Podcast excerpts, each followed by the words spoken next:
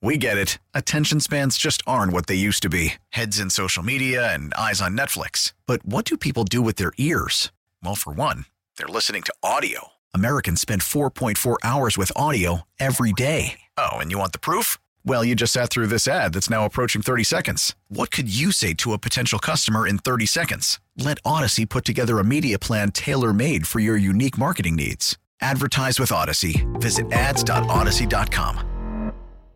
So we had Steve Palazzolo on earlier, and we referenced the next clip we're going to play for from Brian Baldinger on yesterday's show.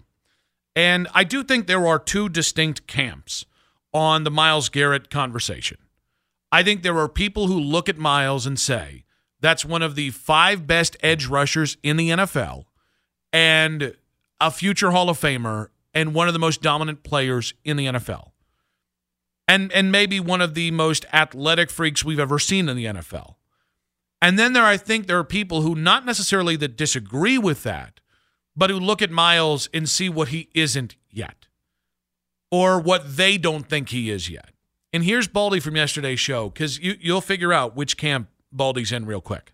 The one thing Jim, I think, has a real ability to do. He's a very smart guy, but I think what Myles needs is ownership of the defense. Like, this is your defense. This is why you're the captain. This is what we need to get out of your talent. You know, Brian Daboll, you know, challenged Dexter Lawrence this year. Wink Martindale challenged him. They said, if you're not in the Pro Bowl, it's our fault. And Dexter Lawrence was the best defensive player in football in Super Wild Card Weekend. I just feel like there's a challenge to Myles. Okay, numbers, you, you get a lot of attention. Let's do some more. Let's do more than that. And look, you know, any kind of better production in the middle of your defense is going to make Myles better. So, you know, I, I think that he needs some help around him as well. I agree mostly with the last part of what he had to say. Having help around him? But it's really, really tough to see a guy who had 16 sacks in 16 games this year, who had 26 quarterback hits, 18 TFLs, who had I want to say it was 37 solo tackles, who is a uh, all pro. Uh, what is it? The the all he's an he's all pro and he's a Pro Bowler, so he makes both. He's lists. not a hell no. He's definitely not a hell no. It's really tough for me to look at him and say, "Oh, well, you need more from that guy." That it just I don't I, and and I've I, had I, I, don't know that you need more in terms of the stat sheet. Mm-hmm. I think you need more in other areas. I think you need more in certain situations when it's not a play that it's going to be a splash play for Myles. I think you need more from him from a leadership standpoint. See, okay, that um I feel like Myles told it himself a lot the last 2 years that he's a little immature both with You his think? actions, with with the, yeah, I the mean, with the accident, with well, and I mean, let's be honest with you. I mean, when you need to get benched uh, for even a series late in the season, that's telling. there's a lot of things. I mean, the guy wore a Halloween costume after a loss. Well, uh, that to me is kind of Immature. I, I get it. Kind Well, of immature. No, I just I to me it just doesn't matter as much. Like for no, instance, it doesn't matter. But I'm just it just speaks to what I think we're trying to to, to point out here is that Mhm. he he does need to kind of become that veteran player. I, I think he's how old is Myles? Twenty seven years old. I think he's 26, going to be 27. Okay.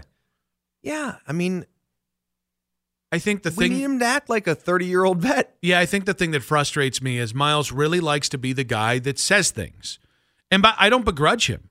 Like when he he it mattered when he came out and said Perrion Winfrey needs to learn how to be a veteran or needs to needs to. Oh, by the way, then, Be a professional. Did, they take it down? They did. Was it Yeah. up, Keith? Uh, I took it down. Damn it! You took it down. Oh, okay, they took it down. Okay, Oh, Hue Jackson took it down. uh, Hue Jackson was here, baby. Hey, Hue Jackson's here, baby. But yeah, Myles loves to be the guy that talks, but he doesn't want to be the guy that's talked about.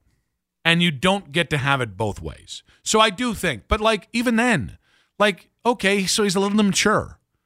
Then that's on the Browns for putting the C on his chest. Quite frankly. Oh, I've said that before. I mean, I people think the C doesn't matter, and and I don't know that it really does. I mean, who- First off, like, do the players vote on the C? Is it the coaches that put the C on the chest? It's different everywhere, and it's not always It's not that consistent. I mean, Yes.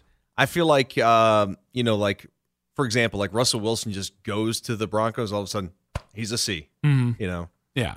Yeah, that there's certain oh, guys well, that get the C. That's that comes with two hundred million dollars Oh, yeah. and giving up two first rounders for a guy. does, and- it, does Deshaun have a C?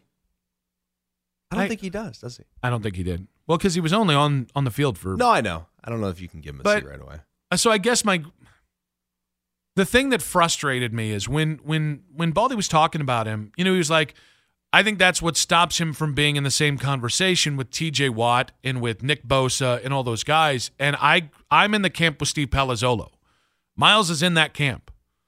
If you talk to people outside of Cleveland, more people think Myles Garrett's elite than I think people inside Cleveland do there has been this weird disconnect. There are people who, and, and it's kind of an extension of like the LeBron thing. There are people in town who Myles could have 20 sacks next year. And there Yeah. are people who say, well, but did they matter? Did this happen? Is he really that good? Like, I think people are conflating a bad defense, which is on the defensive coordinator, which is on the, the GM. And people are conflating a bad defense with the meaning that Myles Garrett isn't very uh, isn't as good as the numbers state. And I would say I think you're wrong. I think he's every bit as good. And I think sometimes we hold that prodigious athleticism and ridiculous specimen. Right. I think sometimes people hold that against Myles. And I think it's unfair. I think it's fair to say, man, we just and a little bit more maturity, right? I think that's totally fair because we've seen enough. There's documented talking out of both sides of your mouth. But in terms of play, the stats are every bit as good as TJ Watt and Nick Bosa. And yet in town, like I know there's a lot of Myles fans in town. I'm not saying that. But I'm surprised at the amount of detractors that say, that agree with Brian Baldinger, well, you need more out of Myles Garrett on the field. You know, I do think the Browns need. I think they need a veteran on that defensive line who's about 30 years old, Mm-hmm. who's been an All Pro, Yeah. something like that. Like somebody that's a little bit older than Myles, who's kind of been there, done that. I don't know that he's had anybody on that defense. O- Olivier Vernon, I think, uh, maybe Sheldon Richardson, maybe. I- Yeah, and I I- don't know that the age of those guys. no, I know that. I'm just thinking about like just the personalities of those guys. I, I don't know. I mean, it just it seems like he needs a little help and maybe needs help in terms of production, Mhm. and then maybe a little help in terms of a veteran presence. Yeah, well, and I think so. I don't think the leadership stuff. I, I I wonder if that's really much of Myles' fault, anyways. I think I think the Browns exposed so much of the flaws of tanking in the NFL.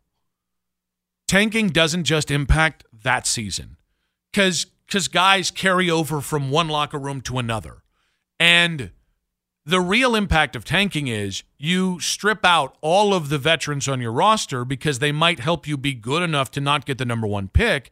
Well, the problem is those young guys you just drafted, they need someone to look to and say, oh, that's how I do this.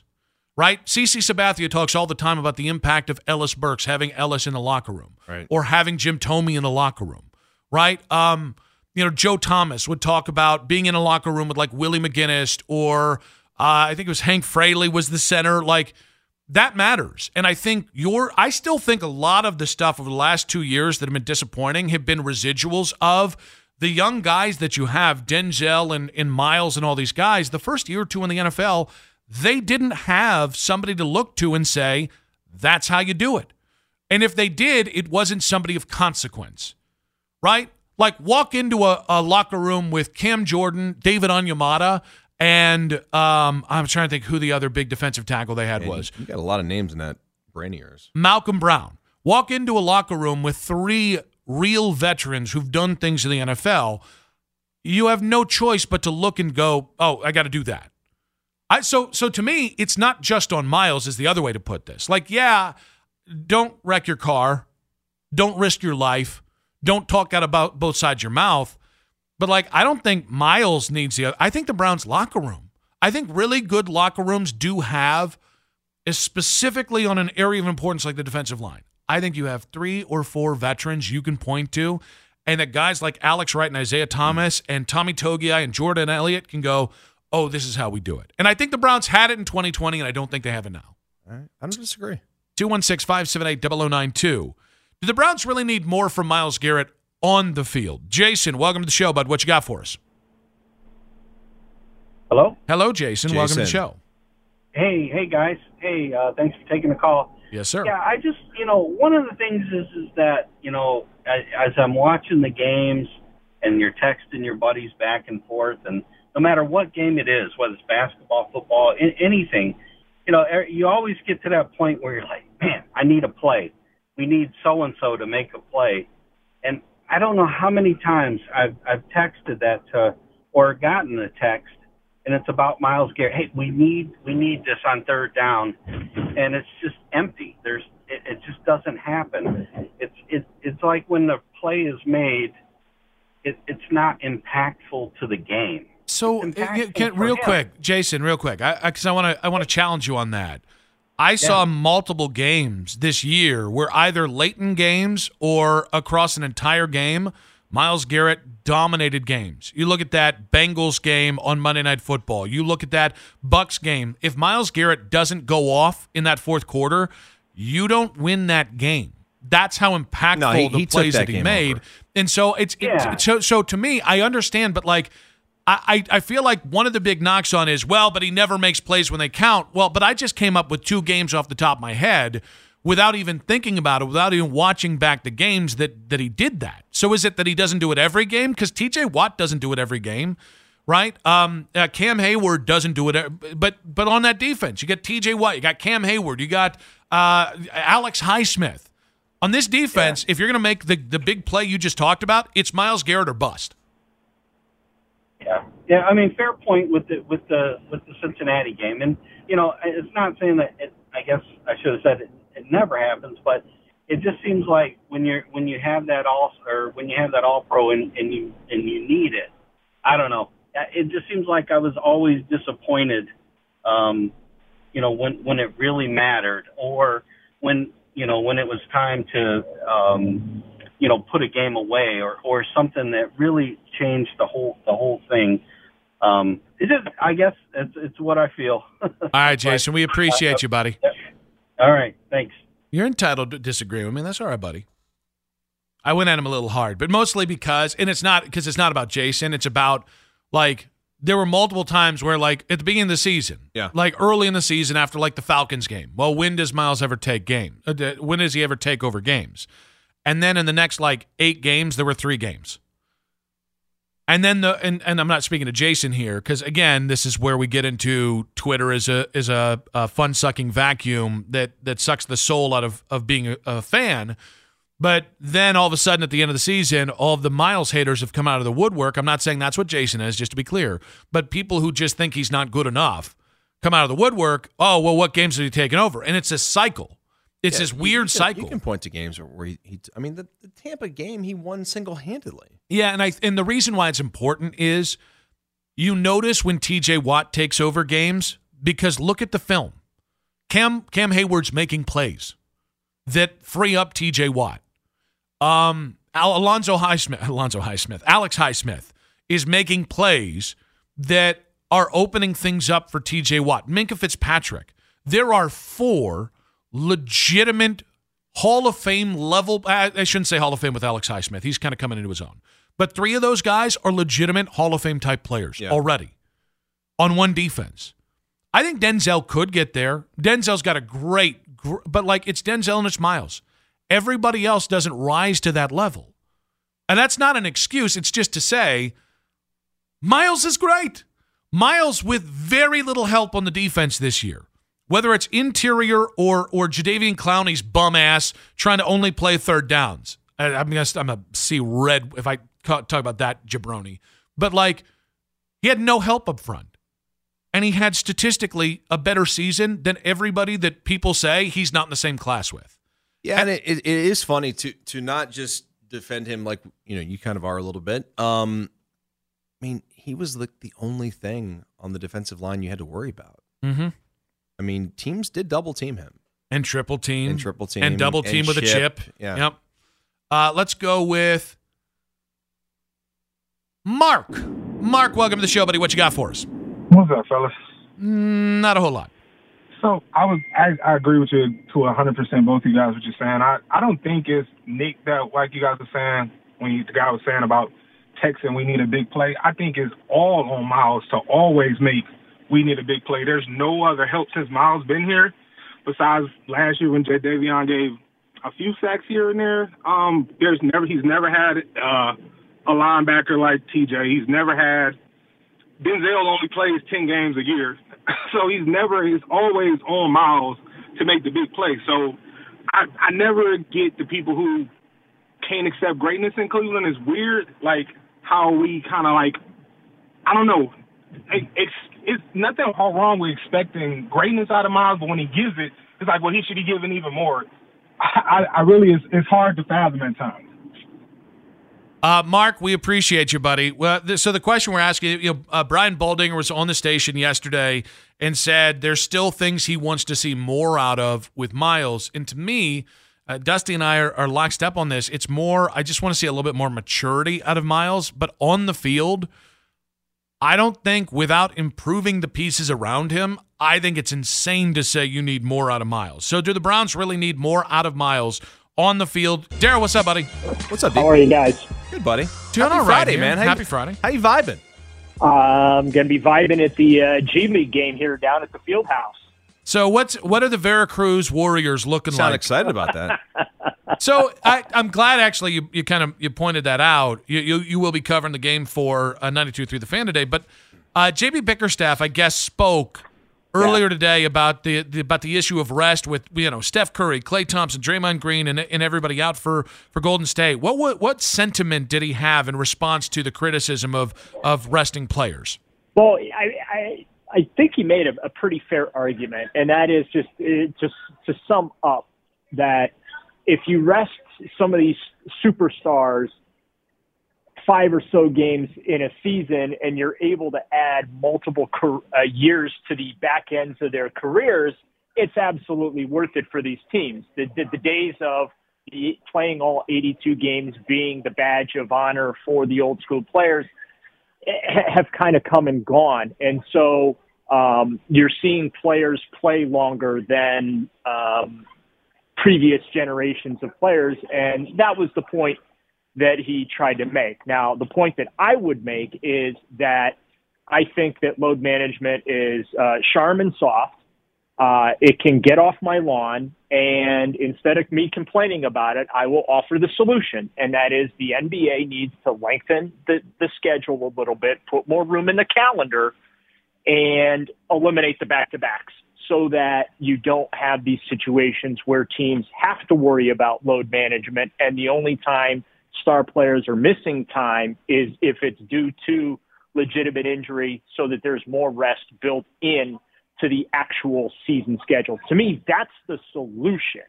But I certainly understood what JB uh, had to say about that because guess what? With the Cavaliers being on the rise, they're going to be one of those teams doing load management as well. Well, wouldn't it also just be simpler if we knew a week in advance? Like, I mean, I, I mean, that still doesn't help the people who buy their tickets in October, but like, right? I don't disagree with you. Like, j- I mean, there's no way the Warriors didn't have an inkling they were going to sit those players tonight. Well, I, the only thing I would say is I don't think they anticipated going to overtime last night, uh, and that might have changed their calculus. Again, I, I'm not arguing with you, Nick. I, I totally get where you're coming from, and I don't disagree. And like I said, I, I don't like the load management stuff. Uh, these guys have uh, chartered planes. Uh, they get police escorts to and from the buildings.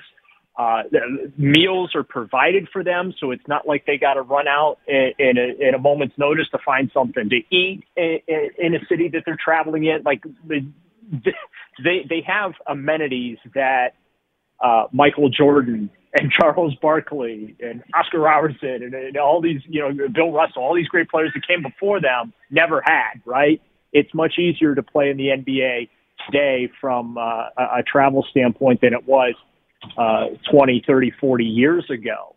But uh, again, I just think the solution to this load management stuff has to be taken care of at the commissioner level, and that is where they get uh, together in a room and they eliminate back-to-back games on the schedule.